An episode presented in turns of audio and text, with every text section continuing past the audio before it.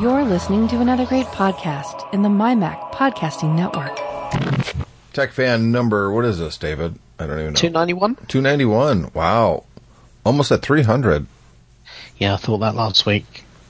Um, when it would, will we do anything special for 300? I guess it depends when it, when's it, when we're talking a couple of months time. Yeah. Well, yeah. Two two months and one mo- two months and one week, depending on you know if we don't take a week off. We do that occasionally. We do. Not I'm, very I'm often. going to be, I'm going to be in Florida the week after next. I don't know how easy it's going to be to record then. Well, we'll figure it out one way or another, right? Yeah. Yeah, So- Wi-Fi and all that. So I noticed at work last week that we have these really old vending machines, it seems. But whoever provides them went and added a credit card reader, and it has the Apple Pay logo on it. Okay. So I thought, well, that's kind of neat. So I used my iPhone to buy a soda the other day and worked great. It Yeah. charges an extra 10 cents, which What? Why? because there's a credit card companies charge them to use it, processing fees. So they're not they're going to pass that cost on to the consumer. Which I, you know what? I, I, this irritates me beyond belief because every retailer builds into their costs their um, transaction costs. So yeah, but this is a vending company that probably is just getting into this. I, I don't think they're a very sophisticated company, at least according to the machines that uh, we're using. Machines that just they jam all the time.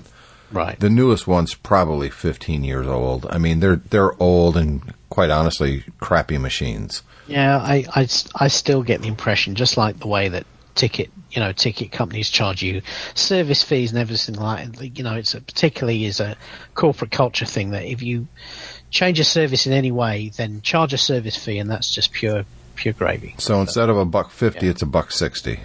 Right. Which, for a can of soda, is still daylight robbery. Mhm. It is, Yeah. but it's right there and it's convenient. It is, yeah. I, I get what you say. So you, so you did it with your phone and it Yep, worked. and it worked Have good. you tried it with your watch yet? Well, that's what I was going to say. I did that yesterday. Uh, there's Yeah. a whole bunch. It's right next to the parts counter, so I go up to it. Got my phone in my pocket. I just pull out my wristwatch, launch wallet, and then Yeah. double tap the button, put it right up there, and bing. And I swear to God, they were all looking at me like I just had just part of the Red Sea or something. Well, that that's my experience if I use my watch for Apple Pay. You know, people, we've had we've had contactless, we have contactless credit cards here in the UK. We've had them for some time now, and we've had chip and pin for, God, nearly ten years. I mean, it's it's ancient by your standards. Contactless has has really been getting going the last four or five years, so that's pretty standard now. And, and we we're reaching the point where a lot a lot of people don't use cash now because we have debit cards that are attached directly to our bank accounts as Right. well as um, so there's no fees with those. So um, you know, a lot of people don't you really use cash anymore because plenty of places take um, contactless cards. So really, Apple Pay didn't probably was didn't didn't cause as much of a stir here as it as it did in the states because we were kind of used to that contactless technology and it's just using your phone rather than your card. But that all that being said, anytime I use my watch for Apple Pay, it's still same same effect. It, it causes a bit of a stir. People go, "Wow, I didn't know you could do that." Mm-hmm. And they all ask me the same thing: Is that an Apple Watch? I never, I never hear. Is that an Android watch? Yeah, Smart, the smartwatch market is just Apple now, isn't it? Yeah, I It- mean- yeah, it absolutely is, and the the results they issued last week suggest that the uh, watch is doing pretty well by by their standards. And Gruber, who's a big watch fan, um, he's a watch fan generally, and an Apple Watch fan particularly, likes to talk about the fact that um, Apple are now the second biggest watch retailer in the world, which is you know it's kind of disingenuous statistic really, but it is what it is. You know, they're kind of the watch is, is a thing for them. It is. I still don't know its market though. And look, I own one. You own one. Yeah. I I still question the market for it. But I see a lot of people wearing them now. Yeah, but uh, other than fitness and Apple Pay, what are you doing with it? Well, I think that's what a lot of people are using them for. I use mine for a lot of different things. But again, I'm in the Apple ecosystem. For instance, I use mine all the time to uh, control my phone because I'm listening to stuff on my AirPods. Mm-hmm. So it's a very convenient way of controlling my listening experience using my AirPods. But obviously, you've got to have the AirPods for that, which most people don't have. Um, I use mine for. Uh, I use the uh, reminders function on mine an awful lot. I use re- the uh, reminders app on iOS, uh, and basically everything I, I have to do is stored on my watch, and I use my watch an awful lot for that. Um, and notifications is really, really important to me. So that's kind of what I'm using it. The the fitness stuff is is less interesting to me, but I, you know I still follow it. I still use it. I think a lot of people are interested in it for fitness. Um, the the real thing is uh, Apple's going to face is is whether people are going to move on to later models they're going to upgrade, or once they bought one, that's it. They bought one and they never replace it until it breaks. That's kind of it right there. Yeah. Let's see what happens I mean- when one breaks. Do you get a new one, or do you go, yeah, you know, I, I probably wasn't using it a whole lot anyway, so what's the point? Yeah. Yeah. That's or the- alternative, that's alternatively, can they sell enough to keep it sustainable when people only buy, uh, replace the one they have when, when it breaks? They never go out and upgrade one. For instance, I'm, you know, I'm a pretty big Apple fan, but I've not been tempted to go to a Series 2. I'm still got my original one and, uh, I'll probably stick with that for the time being. Well, I've got the Series 1, which is newer than the one you have, Yeah. but I, if they came out with a new one right now, unless it was significantly different, I, this one's fine. I don't understand, you know. Yeah, I and I guess- will say, guess I left it at home the other day, Right. Monday, and I felt naked without it all day long. I kept looking at my wrist to see what time it was, or eh, nothing there. You get Yeah. used to not worrying about if your phone's on mute or not when you get a call or a text because you just feel it on your wrist. Yeah, um, and it's great for me in meetings because if I get a call and I've forgotten to mute my watch, I can just slap my hand over my watch and, uh, sorry, forgot to mute my phone. I just put my hand over the face of the watch and that shuts the phone right up, which is really very good. You know, I didn't know I did that. Yeah, yeah, it's very, it's kind of a cool function that. Hmm. Um, and the other thing I, I actually, I'm getting old now. The other thing I use mine for all the time is, where is my phone? you can just bring up the thing and you can just make your phone ping from the watch. So That's I haven't done that yet because usually I, I don't lose my phone, but that is a cool feature. So, you know, I I'm not on the MyMac podcast. That's Guy and Gaz, but Yep. you know, I'm I still own it and I still see all the conversations like on the Google Plus page. And I generally just ignore that because that's their show. Yep. But Troy Mueller posted something that I actually responded to. And it's called Bye Bye Apple TV. And it's basically about him getting a new Samsung TV. In my case, it, it's an LG.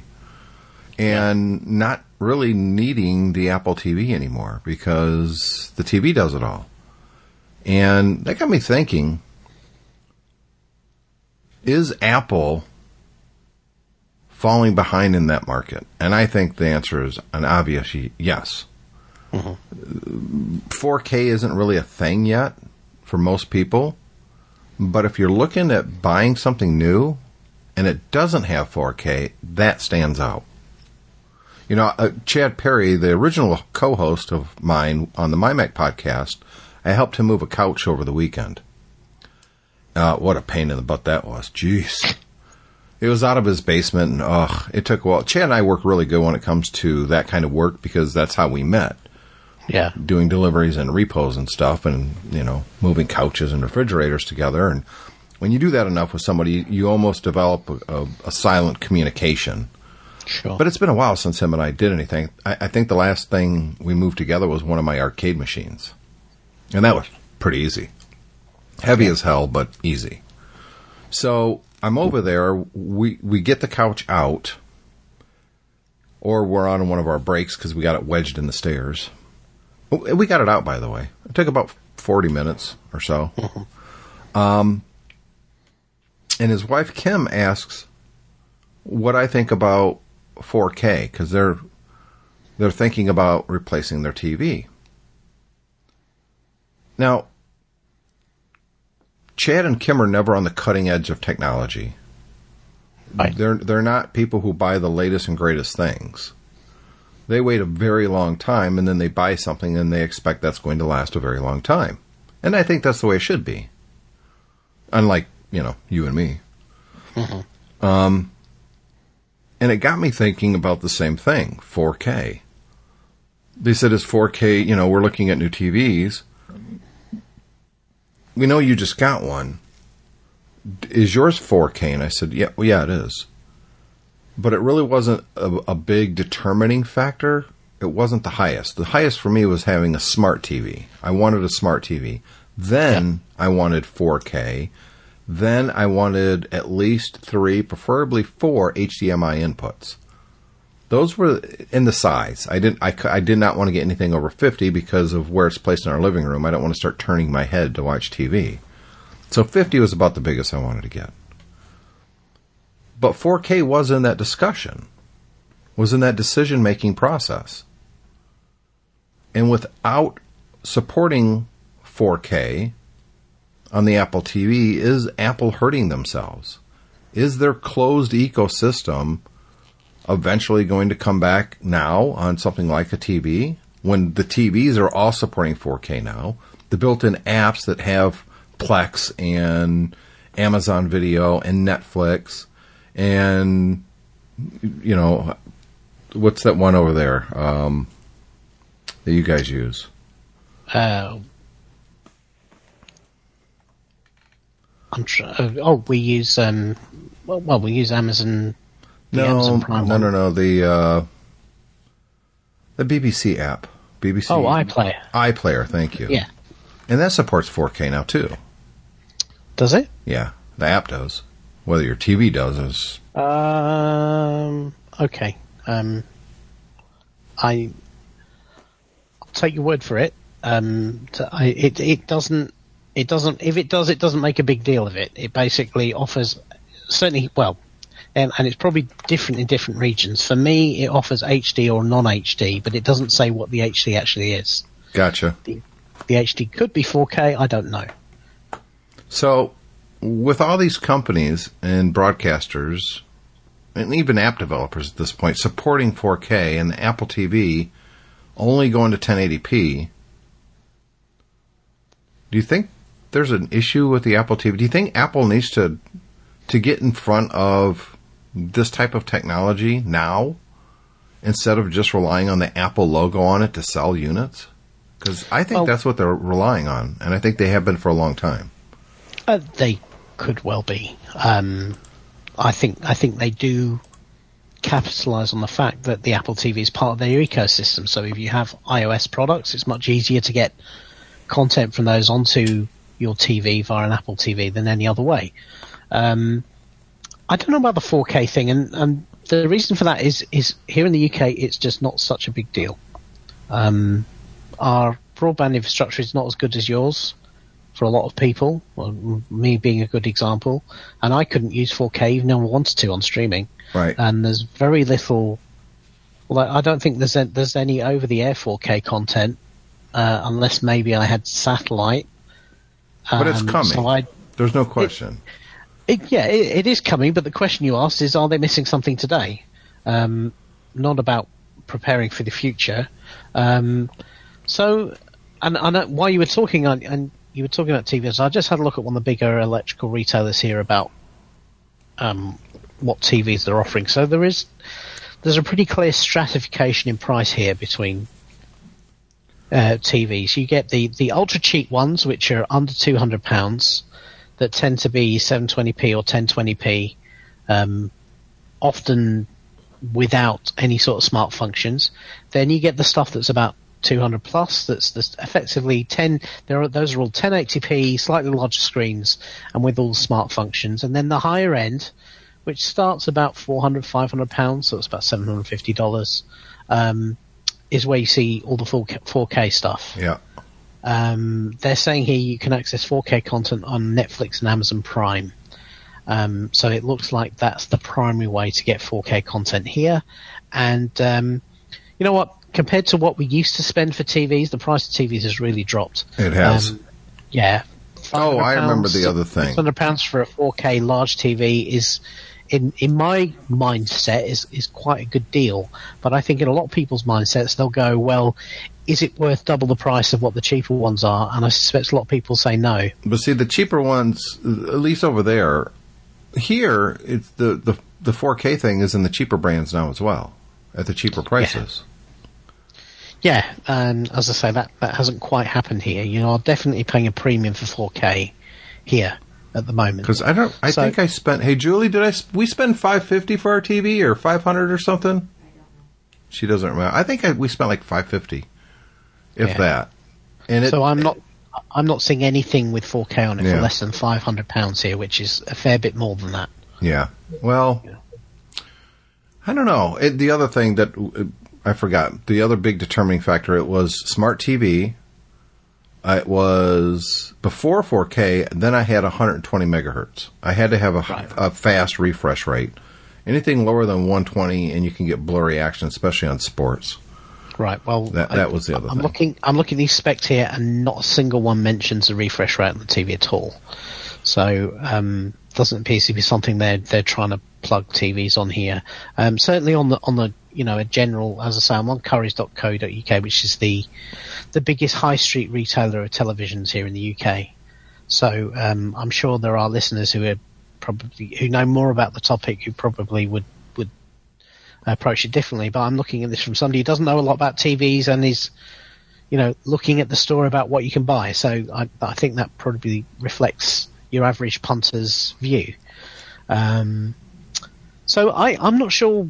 Certainly here in the UK, that 4K is a differentiator. I think the problem that Apple TV has is that a lot of these TVs have smart functions in. So a lot of the apps you get are already you get on Apple TV are already included except for the Apple stuff itself.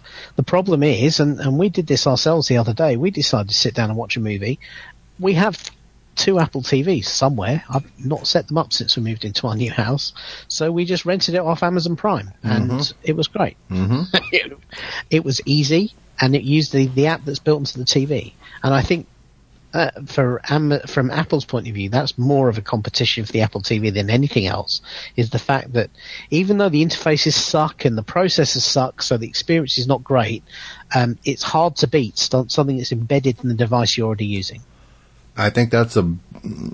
So, do you think that that's where Apple could be potentially heading with an Apple TV? Is start possibly teaming up with some of these vendors and actually creating You know the what? front end? Apple's not. Apple's not really great. These partnerships. No, they're not. They suck. You're right. They, they're no, No. it's not their strong suit. It never has been. Yeah. I don't know. So- I, I, I just, I, I'm kind of with.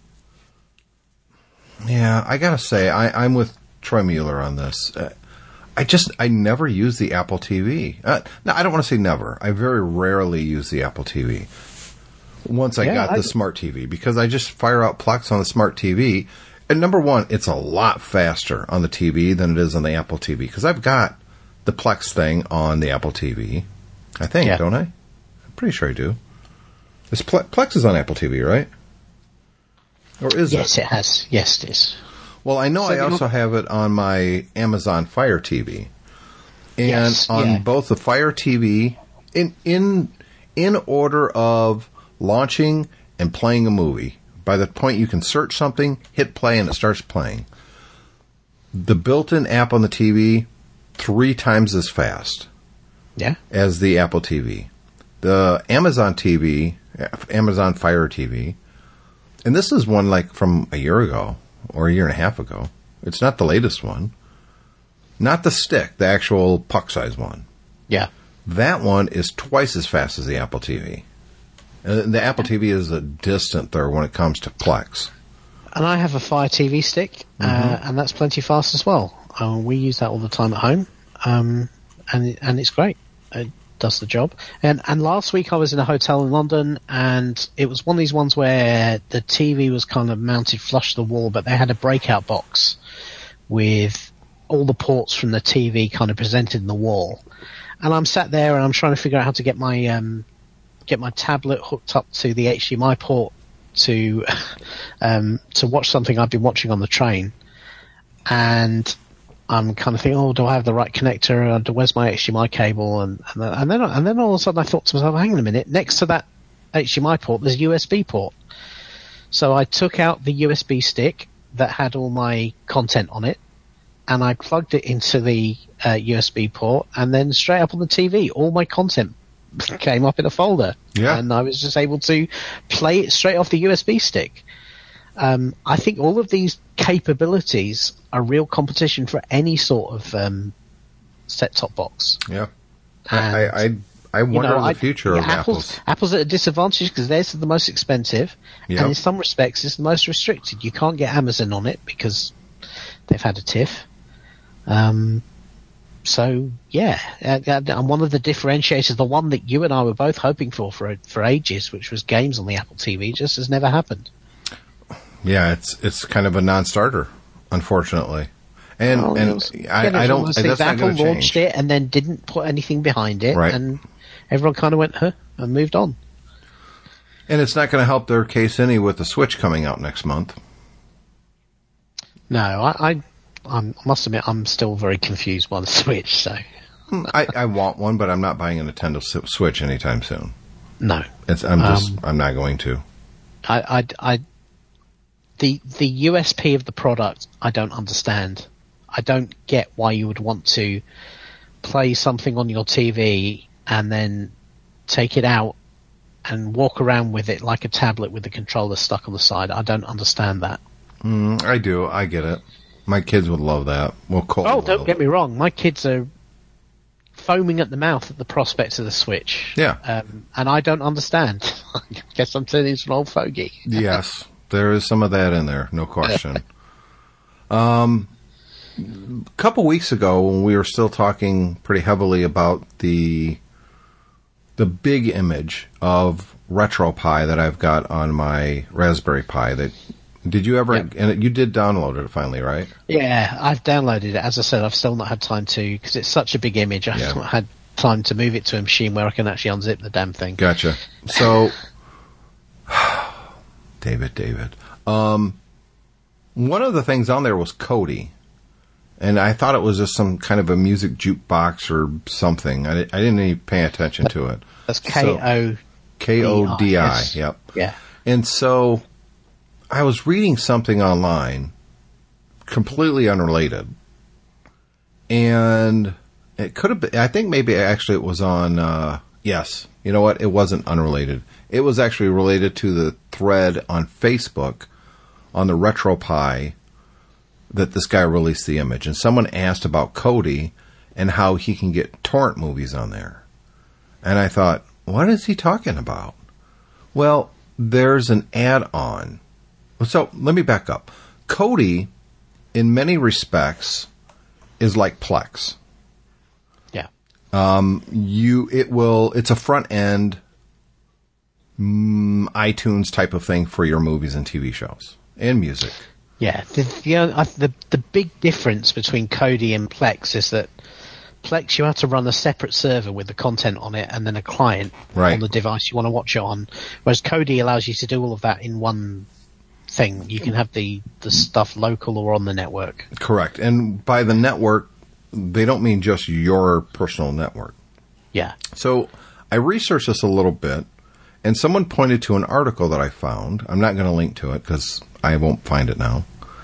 And I thought, wow, that's kind of interesting that there's an add on that's not officially supported, wink, wink, that gives you a different view inside Kodi, and it's looking at, I guess, some big torrent sites, and it's putting um, you know the graphics and everything. Uh, You can you can search by movies, TV shows. The latest TV shows are all there. And when you click to watch something, it takes a few minutes before it starts streaming down. But it's literally pulling it from torrents, and you watch it that way. And I was streaming the torrent, streaming the media, and streaming torrent. exactly. And so I was wondering, it straight away. does this actually work? To set this thing up was kind of complex. I mean, it wasn't an easy thing, but I did it. I got it working. I went into the TV section. Well, first I went into the movies, and there was a. I was like, holy crap! There's a lot of torrent stuff out there. But then I went into the TV shows, and started looking at it, and sure enough, it's the it's TV that was on the night before. And I thought, well, I wonder what the quality is. So I found a show that I was mildly curious about, and I don't know if it's even out yet, but it's on there. Um, call I think it's called Powerless or something like that. It's basically these these it's it's an off it's like the show The Office. Yeah. Except is- yeah, I know this show. This is um, yeah, it, it is brand new. yeah. Um, uh, They and- live in the world of it's about- superheroes. it's about the insurance company that cleans up after superheroes have No, no, it's not. No, No. Oh, that's. I think that's what it was originally going to be. It's not right. That- no, that's a different show. right. This is the show that's set in the DC universe. So Superman and Batman and those people are real. And the guy who runs this company is Bruce Wayne's cousin. And they basically invent things uh, to help after or during superhero battles. That's their thing. It's kind of goofy, but it's kind of a Parks and Rec meets, I don't know, The Office Yeah. meets 30 Rock. So I and I and I so I watched the first episode. They had the the pilot up there. And it's pulling it from different torrents, I suppose. Cuz you choose the show and then it gives you a big long list of torrents. And I just clicked the first one, I don't know. Yeah. And about 10 seconds later, I'm watching this show. And it's in beautiful, beautiful content as far as video quality and audio. It looked like it could be on my TV. Oh, I, I, one thing those torrent guys who've been doing it for a long time. I know this guy. I do watch quite a lot of torrented stuff. Um, the one thing they know is video encoding. These guys are experts. Man, I tell you, it looked really good. I was surprised. I couldn't believe how much content is on there. And it's all pirated stuff. I mean, of course, you know, yes. NBC or whoever makes the show, they didn't, they're not releasing it this way. Yeah. And there's no ads. Somebody stripped all the ads out, but it looked really good. It sounded perfect. There was no hiccups. There was no pausing. Now, obviously, I'm on a pretty fast internet connection, but it just worked. And I was, I have to be honest, I was, I was amazed. I was impressed. So, Kodi, um, also works with I, some subset of the cast features, like Google Cast, because Right. I can start this up and send it to my TV as well, on my smart Yeah. TV. And I could download Kodi on that as well. And it would just look on my local network, or if I do this hack thing, and I'm not going to do that, but, you know, that it's pretty impressive technology. And you're not going to see any of this kind of stuff on the Apple TV. Nope.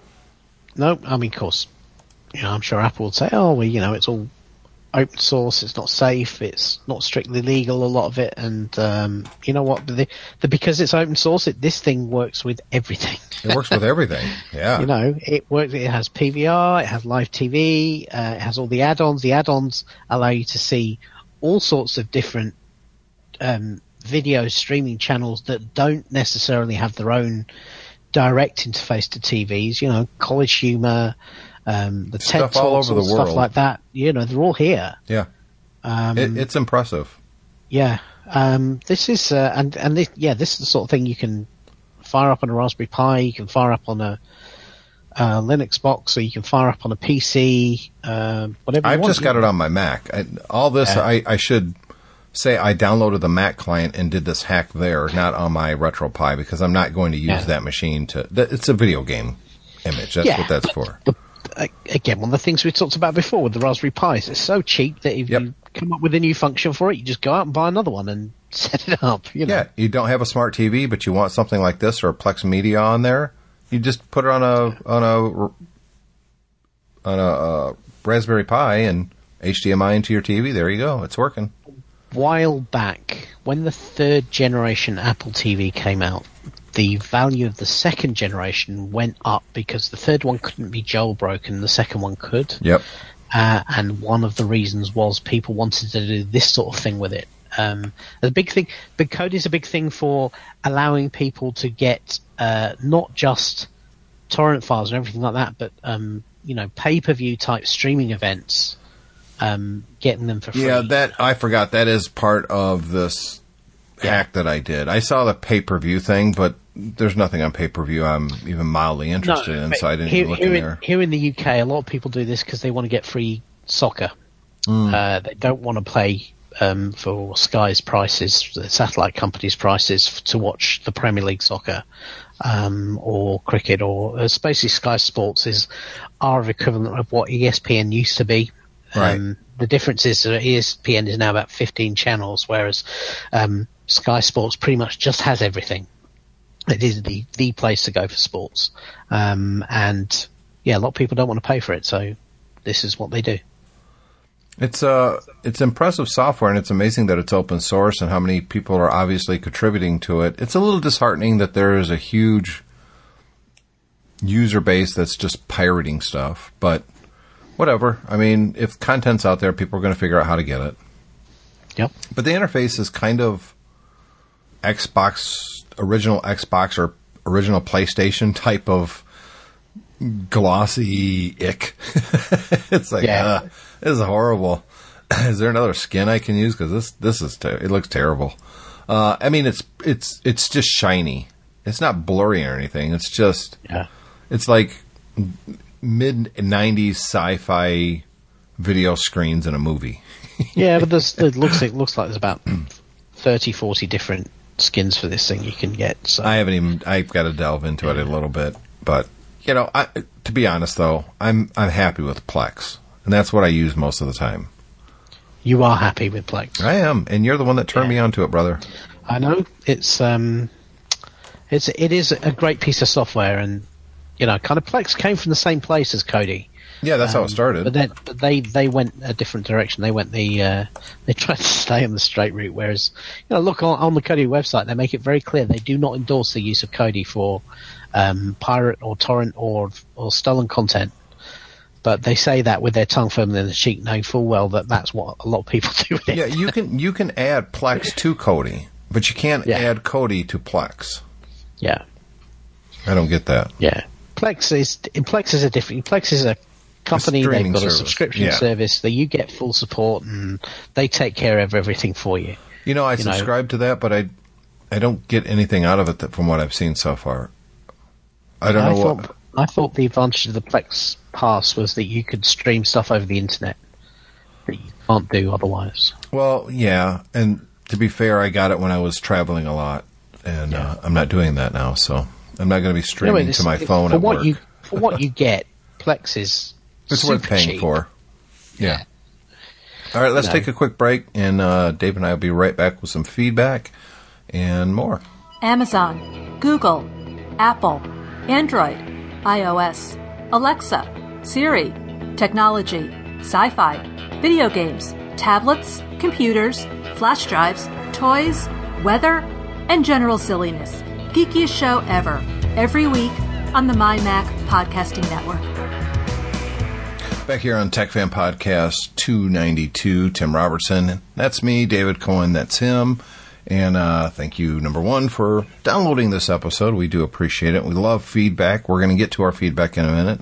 But if you'd like to send us feedback, it's the show at techfanpodcast.com or simply uh, post a comment under any of the show notes. We'll find it and uh, talk about it right here. In fact, uh, while I look at this, David, we do have a sponsor this week named MacSales.com.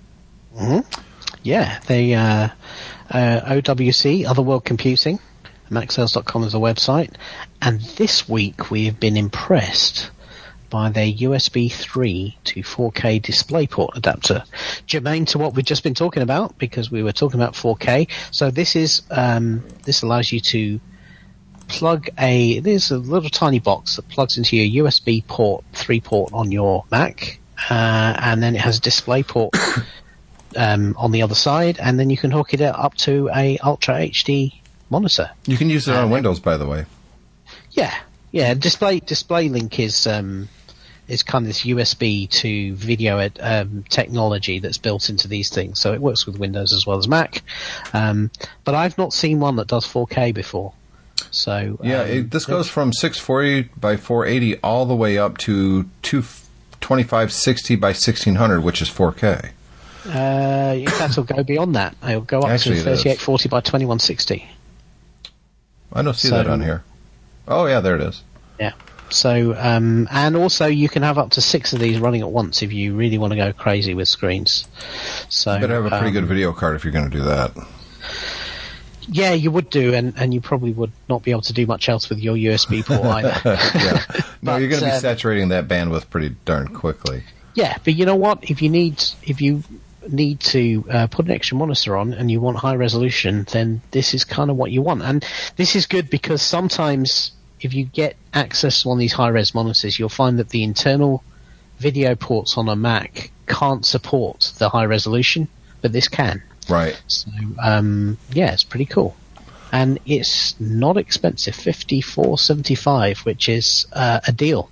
Like, we've been talking before about the price of monitors and TVs falling, but the price of these sorts of accessories. Do you remember back in the early days of the Mac and the PC? If you wanted anything that was kind of off the wall, you were looking at hundreds of dollars Yeah, get it was crazy. a solution like that. You know, but now, now it's, it's um, 55 bucks.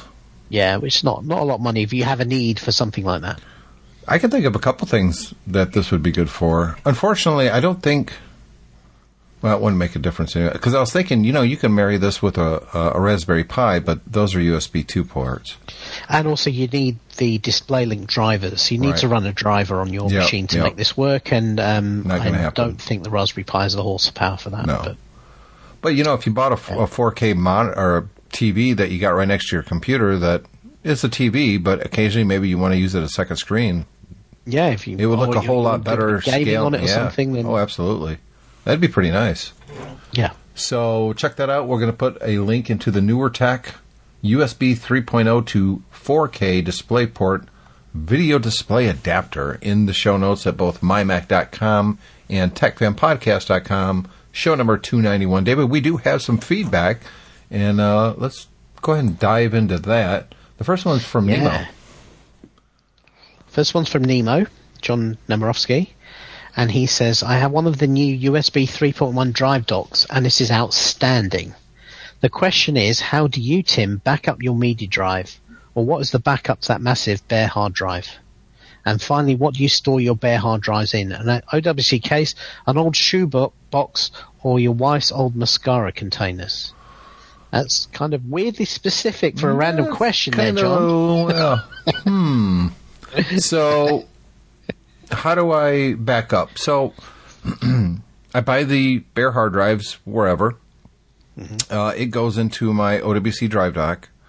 And what I do is I use a program, and I've been using this program for a long time called Carbon Copy Cloner. Uh, there's some other things that you can use out there, but that's just the one I use, and I, I pay for it. Um, I've got. I'm looking at it right now. It puts a little menu on my Mac. I've got one that says full backup. So if I run that script, it backs up everything on my hard drive to an external drive that I'm plugging into on the drive dock. Um, then I've got one that's music backup, and that just backs up. Guess. I bet. I bet you never Your guess. music. What, oh man, you're good. Uh, another one that's called New Media Backup, four terabyte drive. Now that one actually backs up all my video and music con. Or I'm sorry, no, that's just video stuff. That's just my media center, which is what Plex reads, and that backs up to a, a four terabyte external hard drive. That's not being plugged in via a bare drive. I got this four terabyte drive. It's one of the small ones, dirt cheap, a, a long Yeah. time ago, and that's that's my backup. And then I have photo backup, which again you'll never guess what that does. Uh, video? Yep. Close. Well, kind of, because if there is videos in my iTunes library or in my iPhoto or Photos library, it backs that up too. But it backs up my Photos library. And when I say photos, I mean the Apple program Photos. Because Apple hides all your photos on I don't know why. Big, big lump. Well, I go in and I, I I ran a script on my Mac to show all the hidden files because mm-hmm. I don't like not knowing what's there. And it's good, by the way, if if you're downloading stuff. This isn't my case, but if you're downloading stuff from the internet, from shady sources, you can see what's being installed. Because if it hides itself, guess what? It's not hidden from you if, if you're showing all your hidden files. So I'm using Carbon Copy Cloner.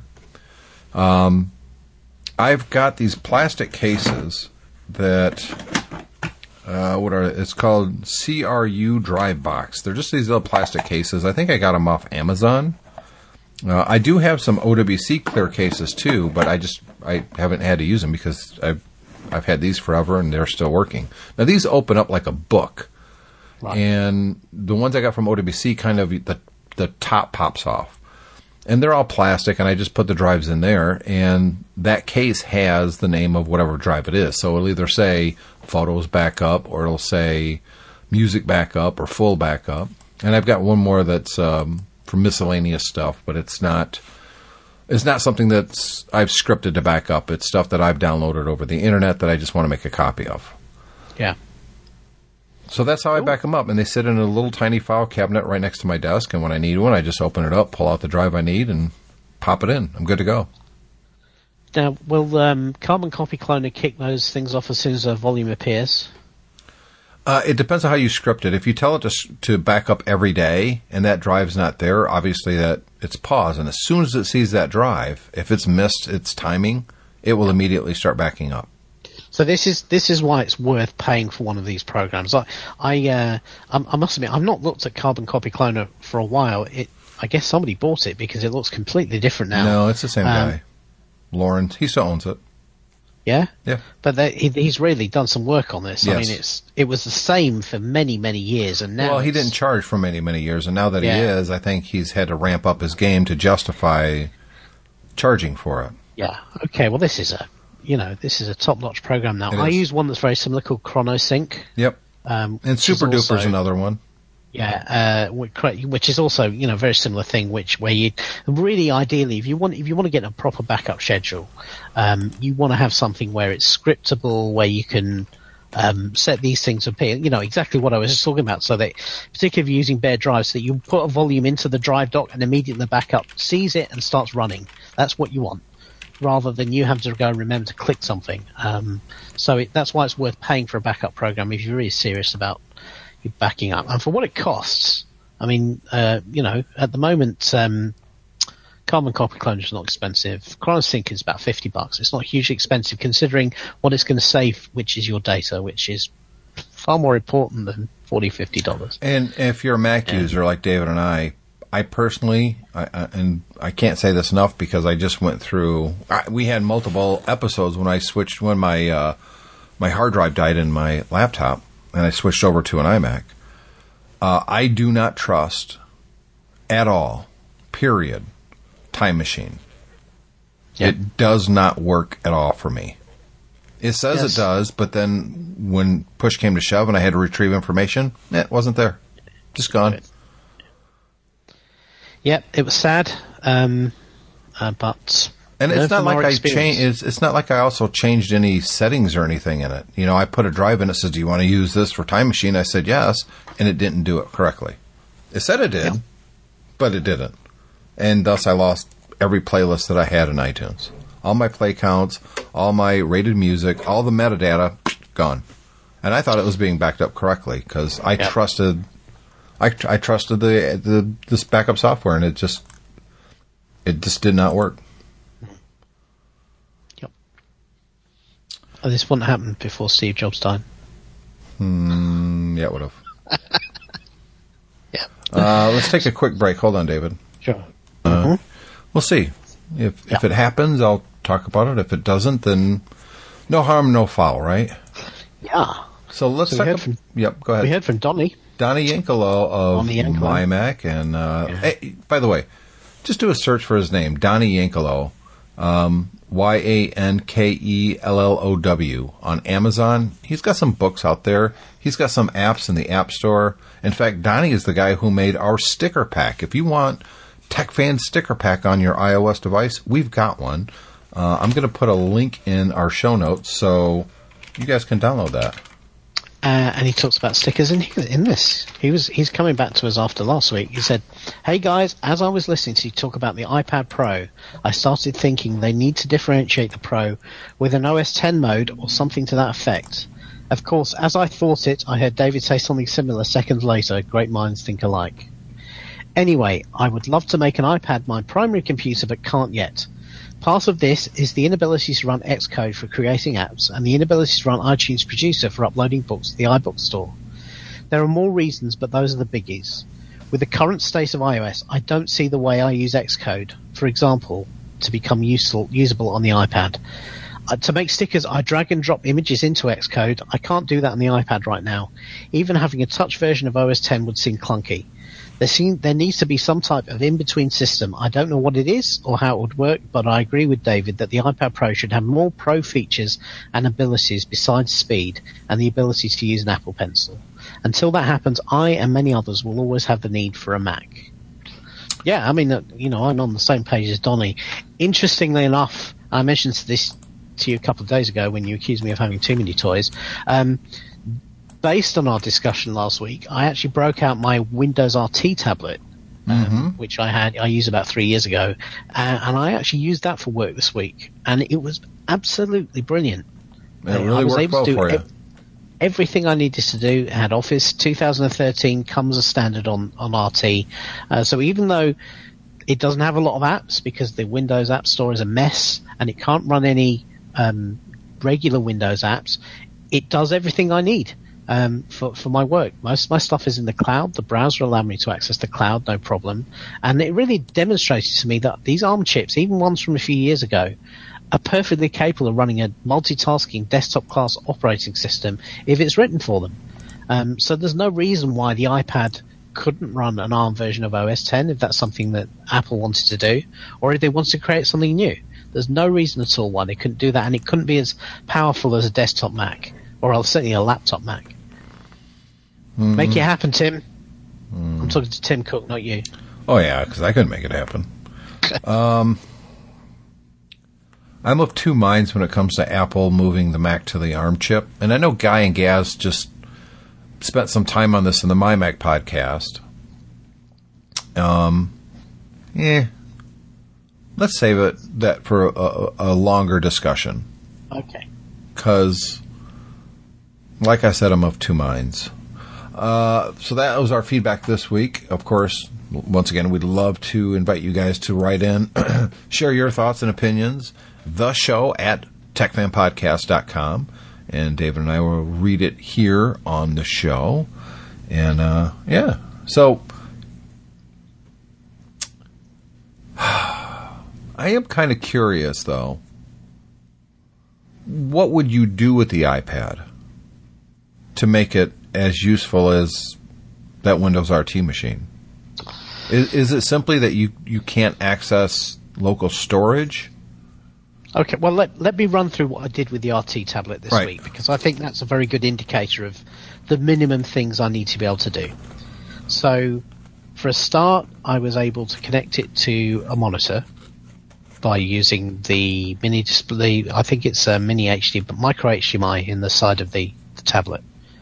Um, it has a USB port on it, so I was able to load stuff on and off of it via USB, including an encrypted encrypted drive, a BitLocker drive, which um, is important to me because I'm using secure documents in in this government work I'm doing at the moment. Uh, I was using the full version of Office, so I had a proper version, a proper copy of Word, um, Outlook, uh, Excel. I used both, all three of those programs this week. Um, if I need to consult two programs at once, uh, you know, for instance, I was reading from a, uh, an email in Outlook while I was updating an Excel spreadsheet. Um, even on the small 10-inch display of the uh, tablet, which is is it's 1080p, so it's uh, quite high resolution. It was trivial to put those two documents up next to each other. Now, RT only supports having it doesn't have proper windows, so it supports having two documents side by side, but it doesn't care which document, which program it is. It can be something on the kind of the pseudo Windows desktop they give you. It can be a Metro style program from Windows 8. It can be whatever it is. They don't care. Um, and it's trivial to make that happen. Whereas on the on the iPad, it's a pain, and not all the programs support the split screen mode. Um, the uh, tablet supports a mouse, which is pretty important for proper desktop stuff, particularly in Windows RT. Oh, yeah. So I was I was able to have a Bluetooth mouse plugged into it, no problem. Um, anything else that that particularly jumped out as being I mean, those are kind of all big things right there that the iPad Pro iPad can't do. Yeah. just can't do it. Yeah. Now, but but here's the thing. I'm I'm basically taking a discontinued market failed device that's running a, is four, a four year old processor, yeah, two gigs of memory, and I'm taking that device and it's more useful to me than a brand new 12 inch iPad Pro for for for a, for a, a, a business environment. That that's kind of what I was trying to say last week is that is that there's a whole addressable market here that you know a, a crappy device that nobody bought, yeah, can do better than the iPad can today, um, and that's a problem for Apple that I believe they need to address. And It's interesting. There's no reason, no re- there's no technical reason why they couldn't address it because if a four-year-old ARM processor can do it, uh, running Windows 8.1, which is the one of the most maligned operating systems Apple has ever done after Vista, uh, sorry, Microsoft's ever done after Vista, if they can do something that's generally useful, then I, I really believe that if Apple put their mind to it, they could turn the iPad Pro into into something that does represent the future of computing. But the way it is at the moment, it uh, still s- smells too much like a big iPhone. It, mm, yeah, I, you're right. It does. You know, and I, I am somebody who I've tried it. I have an iPad Pro. I have a keyboard for it and everything. I've tried to use it as my only device, but it just doesn't cut it. It's too limited. Do you use the iPad Pro much? I, you know what? I don't, and I'm thinking of selling it because I just don't use it. Yeah. Is it the nine or the twelve? The 12. Yeah. Yeah. Uh, it's a lovely device, but it just doesn't make any sense to me for me to carry it around. I'd be better off, I'd be better off carrying the RT device than the uh, For than work. the iPad Pro. Yeah. Yeah. I mean, I really that's, want a that's 12 what inch. I, that's what I, the, the 12.9 inch Pro is too big for me to use at home. Yeah. Yeah. Well, I really Um, want one, but I I can't justify the purchase of one because I am very happy with my iPad Air 2. Yeah, and I have an iPad Air 2 that I use at home, which is the smaller one, and, uh, you know, the, the 8 point, what is it? 9 inch one, 8 inch one, whatever it is. Not the mini, but the bigger one. Um, and that's the computer I use most at home. I absolutely love it, and I wouldn't want to move away from it. I wouldn't want to replace my home tablet with a, a Windows tablet, because as I said last week, it's not quite good enough. Right. Win- the tablet experience on Windows is not good enough. Even if you're running in an x86 tablet like like the Surface 3 that I also own, um, it's just not good enough. So in that in that space, the iPad is supreme, absolutely supreme. But the problem is, I'd really like a device that was good enough for both those uses, rather than me having to have two. And um, the iPad does doesn't do it right now. No. And yeah, the only way I would get the even the smaller Pro at this point is if I broke my Air 2 you know, if it was stolen or something like that, yes, I'd go out and buy buy the smaller Pro because why not? It's actually the more powerful than the bigger one right now. Sorry. It's it's actually a better tablet than the bigger one right now. Yeah. Yeah. It was recently updated. It's got the True Tone on that one, doesn't it? Yeah. The, So we'll see what we'll see what comes out in March. Does it? Um, Yeah. We'll see whether Apple's making any changes, but I don't see them changing iOS before WWDC, so I don't expect any radical changes on it at this point. Well, they may announce it, but I don't think they're going to release anything. Yeah. Because again, like you just said, they're not going to change iOS anytime soon. Well, yeah, yeah, they wouldn't announce a change to iOS because it would tank even further current iPad sales if they did that. Uh, I do want to remind people that last week David and I said in two weeks, so that's going to be next week, we're going to be talking about uh, the DC Universe superhero movies. Did you remember that? I did. So that's next week. Uh, we'd love to get feedback from you guys on that. Or if there's somebody out there that would, hey, I'd, I'd love to discuss that with David and Tim, reach out, let us know. Um, The only thing is, it's you're going to have to use Wire, and that's uh, just do a search for uh, what is just, it? just wire.com. is it Wire.com? You don't have to install a client. You can it just is. run it through the web if you don't want to. Correct. And Yeah. even more importantly, you have to be online at 11 a.m. Eastern Standard Time. So if you want to be on the show next week, we're going to put that out there. We're going to talk about the DC universe, the movie universe, and and hey, we'll even talk about the TV shows because I watch them all. So that's next week. Uh, this week, um, well, I think that's the end of this show. Yeah. I say that because something else is going on that Yeah. we're kind of waiting for, and uh, if it happens, no- it'll be next week. Say no more about it. Yes, yes, yes, yes, yes, yes. So if uh, you'd love to uh, leave us feedback in iTunes, we would love you for it. Uh, go into iTunes and just give us a review. We it really does help the show. It lets new people um, find the show, and you know the the reviews that we got up there, they're all getting pretty old now. Maybe there's some in the UK that I, I'm unaware of because I can't see the listing there. But in the US, the listing or the none of the reviews of they're really old stuff. I shall make it my mission to check the UK store. Yeah, there you go.